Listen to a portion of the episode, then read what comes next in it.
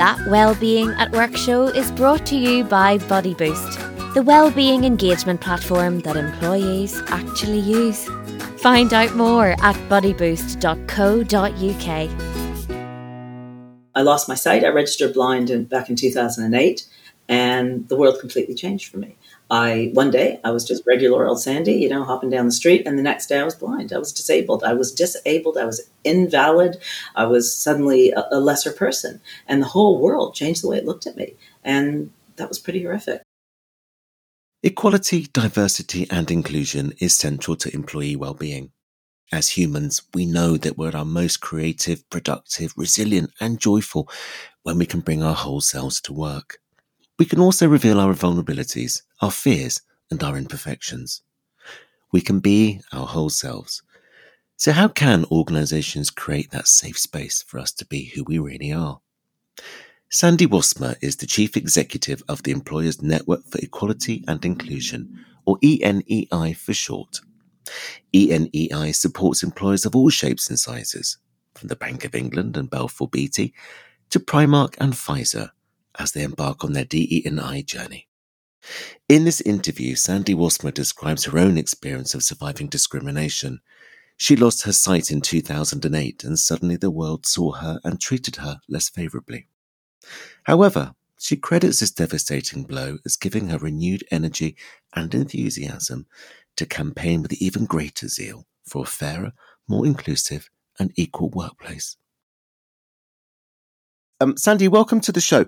Could you tell me a little bit about the Employers Network for Equality and Inclusion? What, what's the purpose of the organization and, and what is it that you do? Well, um, we work around equality, diversity, and inclusion in the workplace. So we support employers to make their workplaces more diverse and inclusive.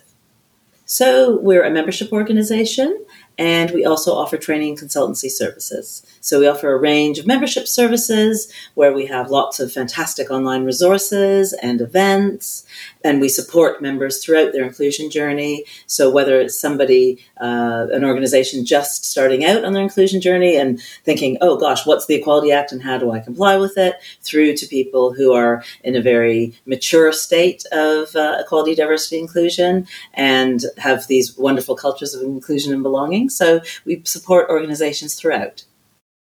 What's what's driving, would you say, the DE and I agenda? Do you think some organizations look at this as a bit of a box ticking exercise? Does that worry you if they do that?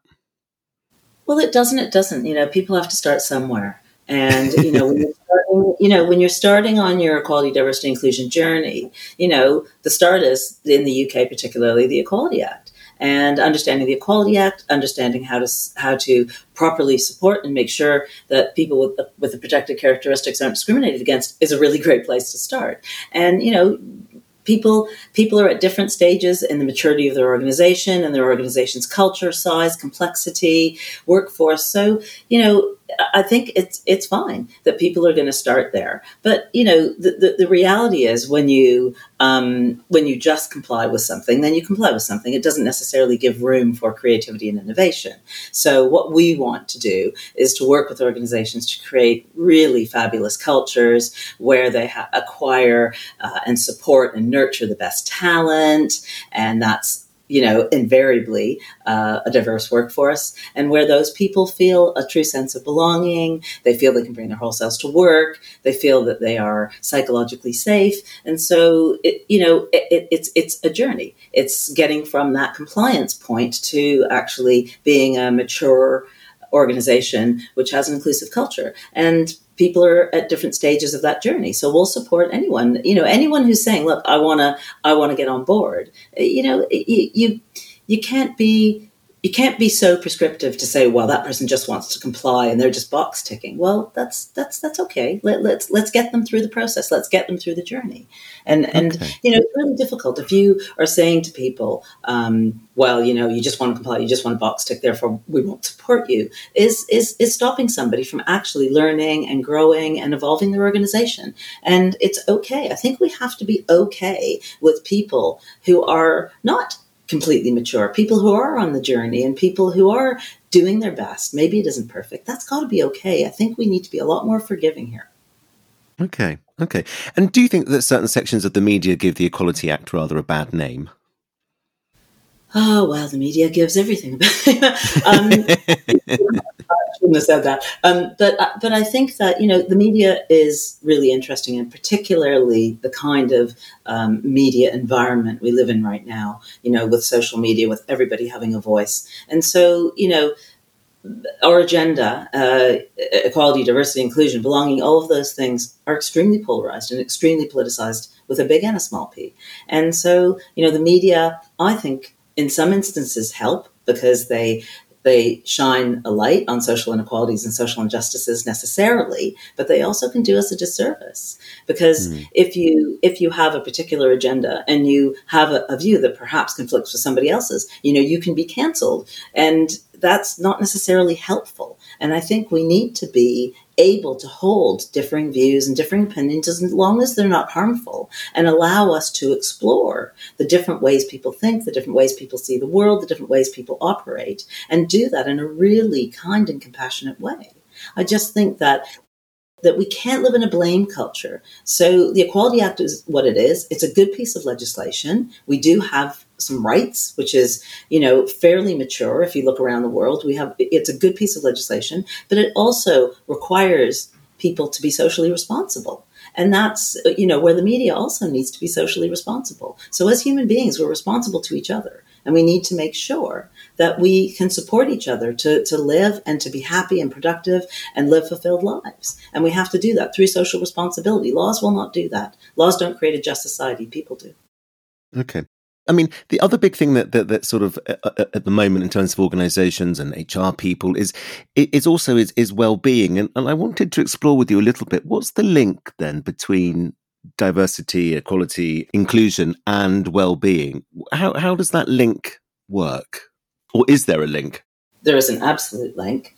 Um, you know, if you're thinking in the way that we're thinking about people being able to bring their whole selves to work and being psychologically safe and feeling that sense of belonging, whoever they are, wherever they come from, whatever their protected characteristic is, or whether whether they have characteristics that fall outside of protected characteristics like social inclusion or gender identity. So there's other things that fall outside of the Equality Act. So it's making sure that people feel psychologically safe at work and well-being is, is key. The link to well-being and belonging is really important to understand because when people feel connected to other human beings and they feel a sense of belonging, that's a, a key component of emotional well being. And so, obviously, well being is far greater than emotional. You have emotional well being, psychological well being, mm. uh, financial well being, spiritual well being. So, there's lots of different types of well being. But when you're thinking about people's well being at work, um, having them feel safe, having that feel that sense of belonging, and allowing them to be ultimately as happy as they can at work because happy people are more productive and that's just better for business. So the link between well-being and, and equality diversity inclusion is is is essential. Okay. And when and when we sort of say making somebody feel safe at work what what, what do we mean by that? Psychological safety. So it's making them feel they can be exactly who they are that they're not afraid they're not in fear of being discriminated against that they can be open, and open is also, um, you know, a bit of a continuum. So as open as they're comfortable being, but not feeling afraid to be just who they are, to be able to be yourself. I mean, I, you know, if you saw me in the street uh, and you saw me in my house and you saw me at work, you're going to get the same Sandi, and that's really important for people to feel that way. It's, it's it's a much more modern approach to work. I think when I started in the workforce, you were, you know, you kept your personal stuff at home. It's, I'm not saying that you bring all your problems to work and dump them on your colleagues, but, uh, you know, have to be able to be who you are. And if you're having a bad day, you know, just own it. Just say, look, I'm not having a great day and this is happening. And it's about just being a human being wherever you are. And that's really important. Okay. and what, what can organizations do then to foster that sense of psychological safety? Uh, it's about culture. It's about leadership. Um, okay. It's about you know, it, it, needs to absolutely needs to come from the top, uh, and it, and it really is about culture. You can put lots of policies in place, and you can have you can have lots of initiatives um, and and programs, which is the same actually for for for ED&I. You can have lots of programs in place, but unless the culture is right and it comes from the top, and the leaders are ultimately saying this matters to us and you know and and and we want to make sure that all employees feel that sense of belonging. Because, for example, if you say to people, well, we don't expect you to work crazy hours, we want you to have a flexible work environment, and yet the leaders are all working 100 hour weeks and expecting other people to, well, that's, you know, there's a policy in place, but the practice isn't the same. And so it's about making sure that the culture is is a culture where people are able to be the most productive and a lot of the things that that you know we've seen over the past couple of years you know we now know that we can work hybrid or flexible and that people don't need to be chained to their desks. So, you know, it's all about productivity over presenteeism. And it's about making sure that that human being, which is ultimately coming to work, if they're not an employee, you're a human being. And that human being that's coming to work is being who they are and able okay. to feel comfortable and able to have the complexities of their human life in the workplace and feel that, that, that they're not going to be discriminated against or they're not going to be um, they're not going to be not supported and so, you know, it's it's yes, of course, you need the right policies in place and and compliance with the Equality Act. All of those things matter, but what really matters, probably more than anything, is culture. Um, we're recording this in the week that um, um, a young football player has come out, um, and he's sort of the first, um, you know, footballer that's come out for you know something like thirty years, and he's he's he's playing for a, um, a, a football team, and I mean this this is a big seminal moment. Do you think? Absolutely. Uh, you know, so my son's gay, and so we've been discussing this a lot in our household. Um, and yeah, of course, it's fantastic. It is. It's it's what we need. We need these role models coming out in those environments and saying, "Yeah, I understand that this environment has historically been pretty homophobic, but you know what? I'm gay and I'm proud. Fantastic. It's just where we need to be, and we just need more and more and more of it. I mean, people just need to be who they are. So that fantastic young man, he's 17 years old you know, and he's been able to say, you know what, this is who I am, and this is this is it, and that's exactly what we need to be. We just need to be who we are. okay, so the, he's then a really good example then of being who you are in his place of work, and his place of work is is is kicking a football around. Yeah, and and it, you know, and it's absolutely terrific, and it's been really disheartening to know that you know a lot of a lot of um, sports. So I'm not a big sports person. Sorry. a, a, lot of sports are inherently homophobic, racist, and a whole bunch of other things. Um, and so this is it's it, it's really important. I mean, it, yes, it's a seminal moment for football because it hasn't happened before. But to me, it's a continuum of everything that's been happening, and long may it continue. It's fantastic. If you're frustrated that not enough of your people take advantage of the well-being resources you've put in place for them, then look no further than Buddy Boost. Our unique buddy system and community features are the magic ingredients which get people to team up and form healthy habits together. And they have a lot of fun along the way too. Download case studies from our website or email us on info at buddyboost.co.uk. In, in terms of the, the activities that the ENEI is working on at the moment, I mean, what, what, what are the major things that the organisation is doing that you can outline for us? Well we're, do- well, we're doing so much. You know, we work across all nine protected characteristics and um, and we also give parity to other things that aren't protected characteristics, such as social inclusion, gender identity, and appearance. So, you know, whether you've got tattoos or whether you've got piercings or whether you got, you know, blue hair or whatever it is. So, you know, we look at all anything where a person can be discriminated against uh, has parity with us. So it isn't just about compliance with the Equality Act. And what we're what we're working on is we're we're in a period now where we launched our new three year strategy in April, and we're really working towards hanging all of the work that we do around more about inclusion and belonging. We understand that diversity, equality, these things matter. They're part of the mix. But what we're what we are trying to do is to understand things from a few different lenses. So the goal the goal to be rather than complying with the Equality Act. So rather than it being about compliance and sort of transactional kind of activities, to move it towards being about culture change and more transformational kind of work. So where you're transforming an organization's culture in and around ED&I. So that's a, a different approach than we've had historically. But we're also looking at things from different lenses. So we're looking at our work through the different lenses of the uh, protected characteristics and beyond. And we're also looking at it in terms of how we support our members and our clients through the uh, inclusion journey. So we're looking at making sure that people who are, you know, just coming into the journey, they've got the right support they need and throughout to maturation. So we're making sure that people are supported in every step of the way and that we celebrate them wherever they're at in the journey every step of the way. And the other thing that we're doing is we're looking at it through the employee life cycle, so the employee journey. So we're looking at making sure everything is right and in place for our for our employer customers. So we're making sure that you know when you when an employer thinks about hiring, they're they're, they're putting the job description together correctly. They're looking at um, how to make sure that that even the job description process and job specification is inclusive through to recruitment, advertising, then interview, onboarding, then getting someone into work and making sure that when they're in work, they're supported, that they're that they're that they're able to be just who they are in the workplace, and that then progression opportunities are available. And looking at the whole life cycle, and even you know in terms of inclusion, when somebody decides to leave your organization, how you support them through the next level of their career. So it's mm. just it's everything we're looking at through through through so many different lenses, and trying okay. to make sure that we have we have it in the round. Just picking up on the recruitment um, aspect that you mentioned, um, I was a recruiter for for a number of years, and I used to deal with a number of clients, and they would feedback to me about a candidate that wasn't successful, and they said, "You know what? It wasn't really a culture fit." And there's not very far you can go with that. And I think probably at the time I should have challenged it, and I hold my hands up, and I didn't really challenge it. And I sort of now come around to the conclusion that actually it's such a weak excuse, isn't it? Yeah, well, culture fit's interesting. Fitting to what? But what does it mean? I mean, you know, she, he or she is not our culture. They're not our culture.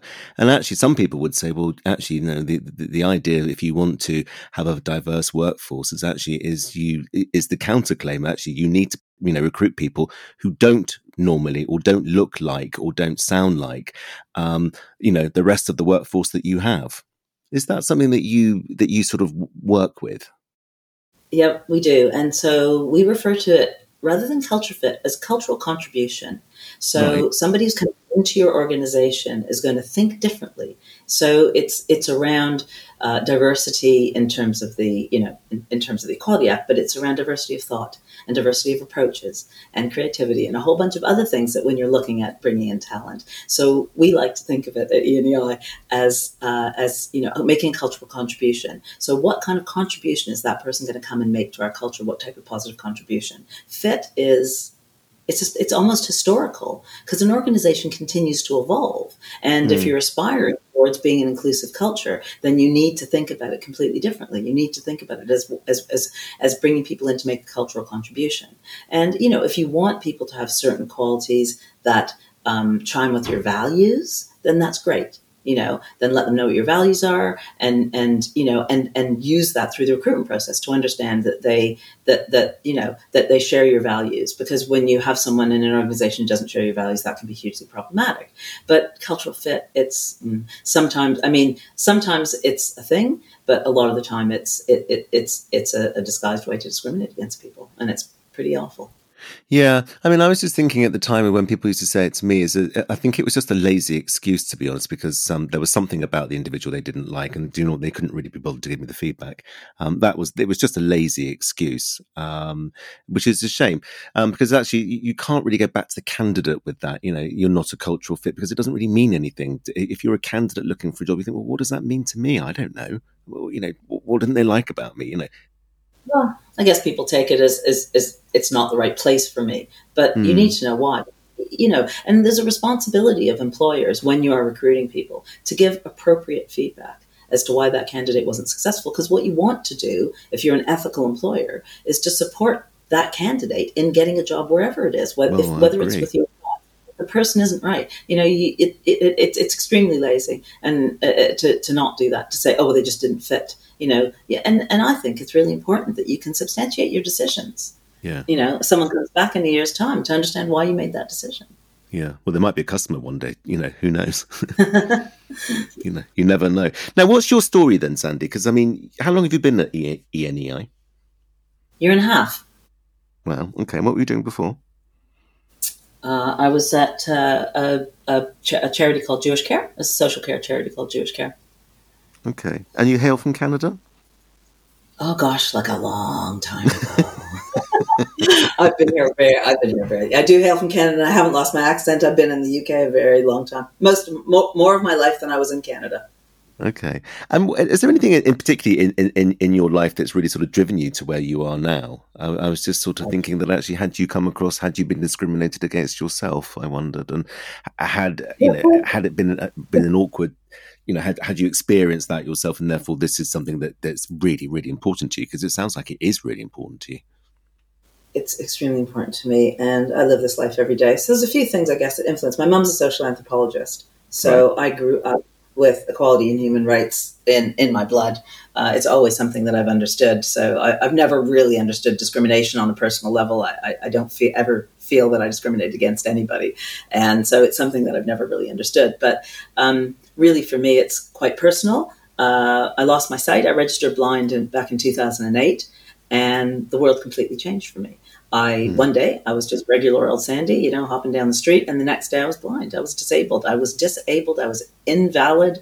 I was suddenly a, a lesser person, and the whole world changed the way it looked at me, and that was pretty horrific. And so through that time, I also a year later got diagnosed with ADHD. So I, which I clearly had all my life, but just didn't know it. So, um, but yeah, I mean, I, I, from there, um, I experienced significant discrimination. I'm a long cane user, so people can see that I'm blind when I'm coming, uh, and it's it's it's changed my life. But interestingly enough, it's changed my life for the better because I had an experience when when I lost my sight. I, I my mental health got really poor, uh, and so I got myself well, which was fantastic. But through that time, I discovered a different Sandi. I, I guess I discovered the person that I always was inside, and I'm, I'm comfortable now being vulnerable. I'm much more open.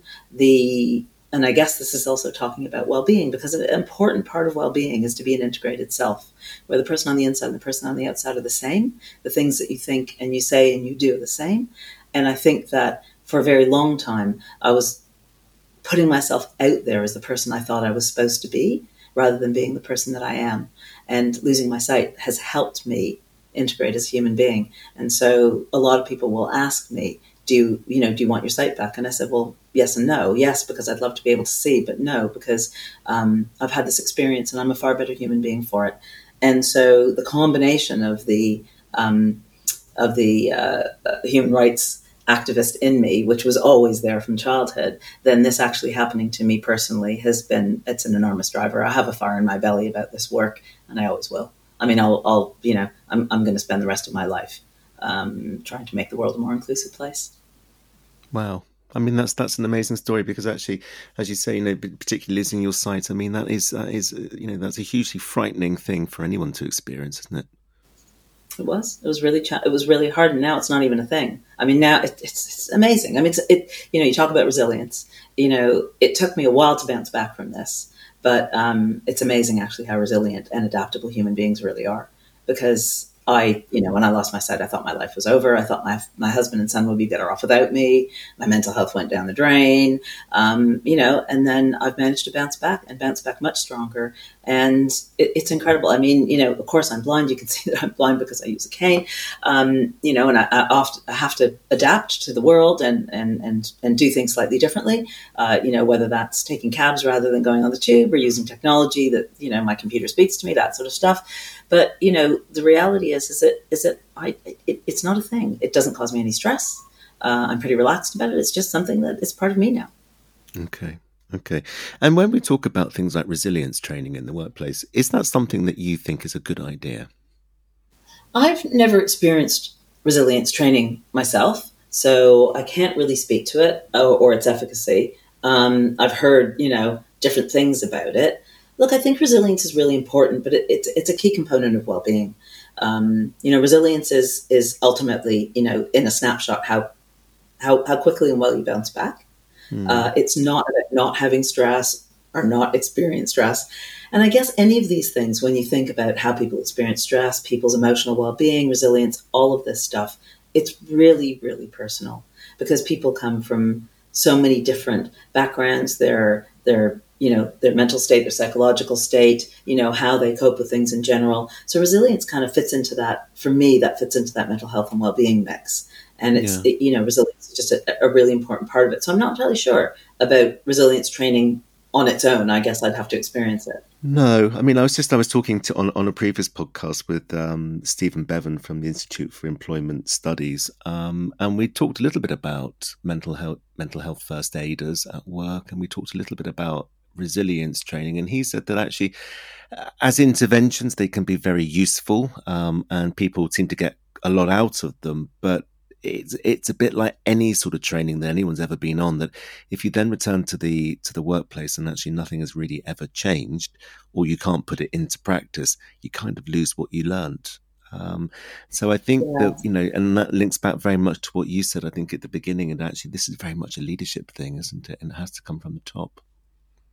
Yeah, you know, um, it, it, any type of training anyone does, which is around ultimately behavior, how we work together. So, it, you know, if you think about whether it's resilience training or mental health first aid or, or you know, um, anti-racism training or unconscious bias training, any of these things, they're really good to provoke thought and to make you and to make you consider things and reflect and consider things differently. But you've got to be able to put them into practice in an organization that supports that.